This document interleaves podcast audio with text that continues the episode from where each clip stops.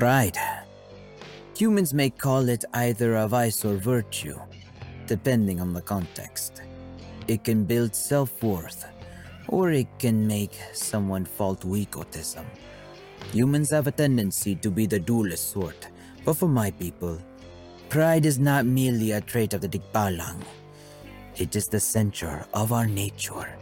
For our nature is as wild as an untamed stallion that roams vast plains. And in our pride, we know that there is no greater accomplishment than to be ourselves. Tigbalang, or werehorses, are what you may imagine the reverse of the centaur of Greek legends to be. We have the body of a man and the head of a horse. Think of werewolves for a closer example. Of course, some Tigbalang forms have legs so long that crouching down will have their knees be higher than the head. That usually implies the age of the Tigbalang, as well as how much respect they should receive. Although that is one of the reasons why I have such a strained relationship with my brethren. Since I don't care for older authority figures, respect for me needs to be earned. I don't believe anyone is entitled to it by default. Among the legends of the human natives of the Philippines, the Tikbalang have a reputation of tricking travelers in the mountains and jungles.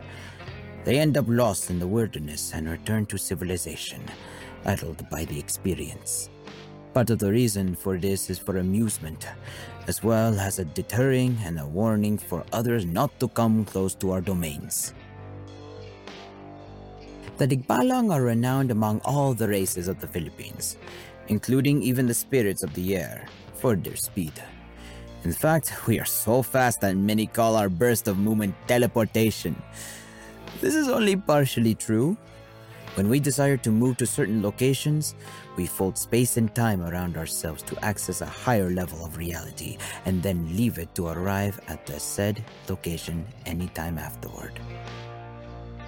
Researchers who study this realm call it the infinite circuit which is an aspect of the spiritual realm. This power, the blink, is supposedly given to us by our god ancestor as a trait, but the ability requires training and focus at a young age in order to master it, since access must be brief, lest they lose themselves in the intensity of a higher existence and return to the physical realm greatly enfeebled or near death. It is one of the reasons that we can only traverse with a blink through a limited distance. It is also because a Tikbalang must visualize where exactly he will teleport to, lest he ends up fused to a floor or a wall. As a Tikbalang becomes older, they can traverse greater distances. The oldest of our tribes have the potential to blink to the other side of the world almost instantaneously as long as they visualize the location of the destination. One of the reasons the young and bold among us have a tendency to steal postcards is to attempt to traverse to that location. It is not because they want to go there, but rather to prove that they can. Elder Tikbalang also develop eidetic memories, which allows them to remember more effectively the exact details of what they had seen, especially locations. So the old remember more than the young. That would be the only thing I could really give them credit for. Our people are divided into multiple tribes led by chieftains, or too, as some call it, who govern. The shamans who deal in elder magic and even the sciences, and the storytellers who pass down the stories of our people from generation to generation. Such stories are closely guarded. They are harder to obtain than a Sarangay's jewels. Not only such stories not easily given, they are stories that don't follow linear or progressive structure. The three act format does not apply here. A human that listens to such stories would not understand which part is the beginning or which part is the end. They would not even understand the themes of the story. It is also an oral tradition, and it is extremely difficult for a human to record them in writing or even with audiovisual devices. I think a popular example for humans that fits what kind of story Tigbalang tells you would be to look to Christopher Nolan. Memento, Tenet, or Inception are pretty good flicks for my brethren. but we still criticize him for being too clinical and not flowery with the presentation. Some of my people made rumors that he is a Tikbalang in disguise that tries to export art style to the greater mainstream, as we are also shapeshifters. I say give humans at least some credit for coming up with their stories as good as they can try. Though after I read James Joyce's later works, I think he is more Tikbalang than Nolan. Unlike Aswang, we do not harm humans, but we don't think much of them either. We keep to ourselves, staying as guardians of enclaves of many elemental spirits and beings, though some of us live among humanity or other races, blending away from the affairs of their home tribes.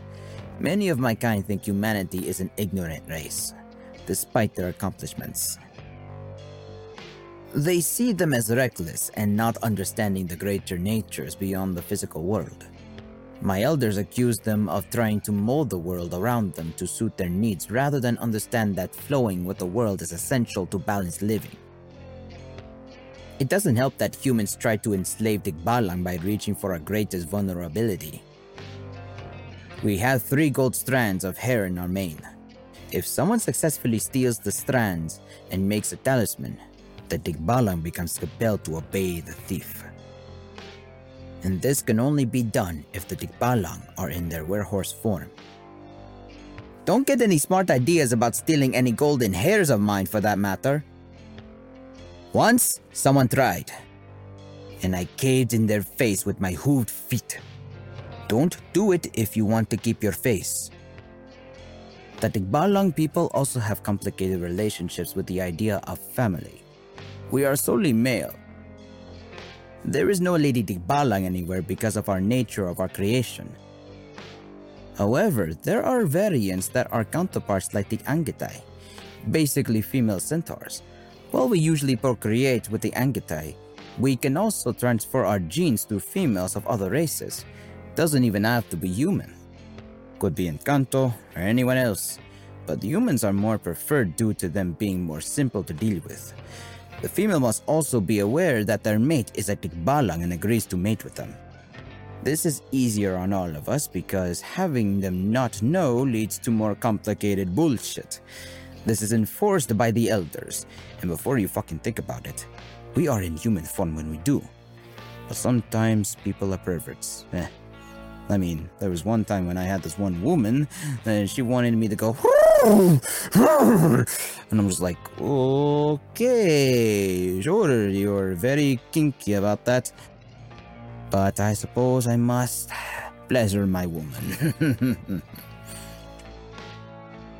my people have complicated origins. Some nationalistic Balang claim they are descendants from crossbreeding among the Diwata to assert that they are fully true native. In true, it is for a way to legitimize their claim for land. Despite what many of our people say, cryptozoologists whose sources have been corroborated by our own shamans and storytellers make the claim that Tikbalang are not native to the Philippines at all. The oldest of our storytellers claim that our bloodline and legacy goes back beyond islands to the Southeast Asian mainland and even the Indian subcontinent. There are factions among the tribes say that Hayagriva, one of the avatars to the Hindu god Vishnu the Preserver, is our true ancestor.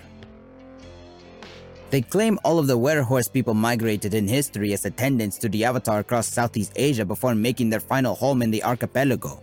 The only reason we're not Hindus is that the Tikbalang are by nature, as I mentioned, very prideful.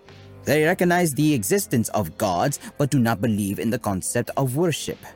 They do not like the idea of bending over backwards to any being. Though we still recognize their power and will not dispute it. Yeah, we are proud, but not stupid. Throughout history, we were wise enough to avoid confrontations with humans, including the Spanish colonizers. But we still have our rivals, such as the Dalankensnon, a group of Encanto that care more of their own status than anything else up there in terms of proud people like us. Skirmishes often happen between us and them. Though that all changed when the Americans came to the Philippines and cast the Spanish out. We had to pick a side at the time since the Dalankentnon of Biringan sided with the Americans. The Filipinos wanted a free country of their own. The Americans wanted a colony.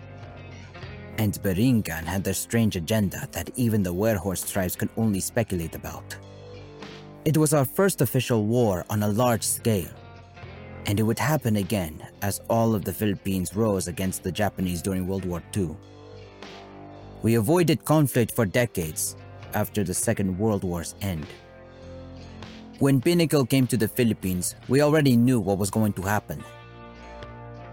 We were fast to migrate to the cities even if it was at risk. By the time many non-humans were under assault by the Great Purge of the archipelago, many of us left the wilderness in a swift exodus. Yes, it was a blow to our people to see our old homes destroyed, but we knew we had to play the long game.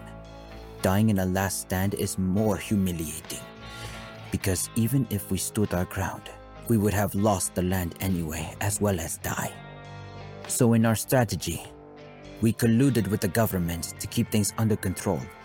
Since the Aswang gangs became a problem, we try to help maintain order as we can, but many of the elders and chieftains have their plans to subvert the power of Pinnacle or its brother companies.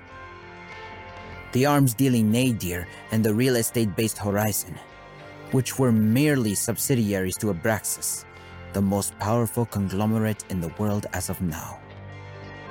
But as much as they like to plan, I don't care for it. It has been years since Abraxas sank its teeth in this land, my people may not give a shit about humanity, but allowing Abraxas tendrils to run their course is a bad idea. My father and the elders think I am rash and reckless, but we have planned for long enough. I know they call me a maverick, a rebel, a fool.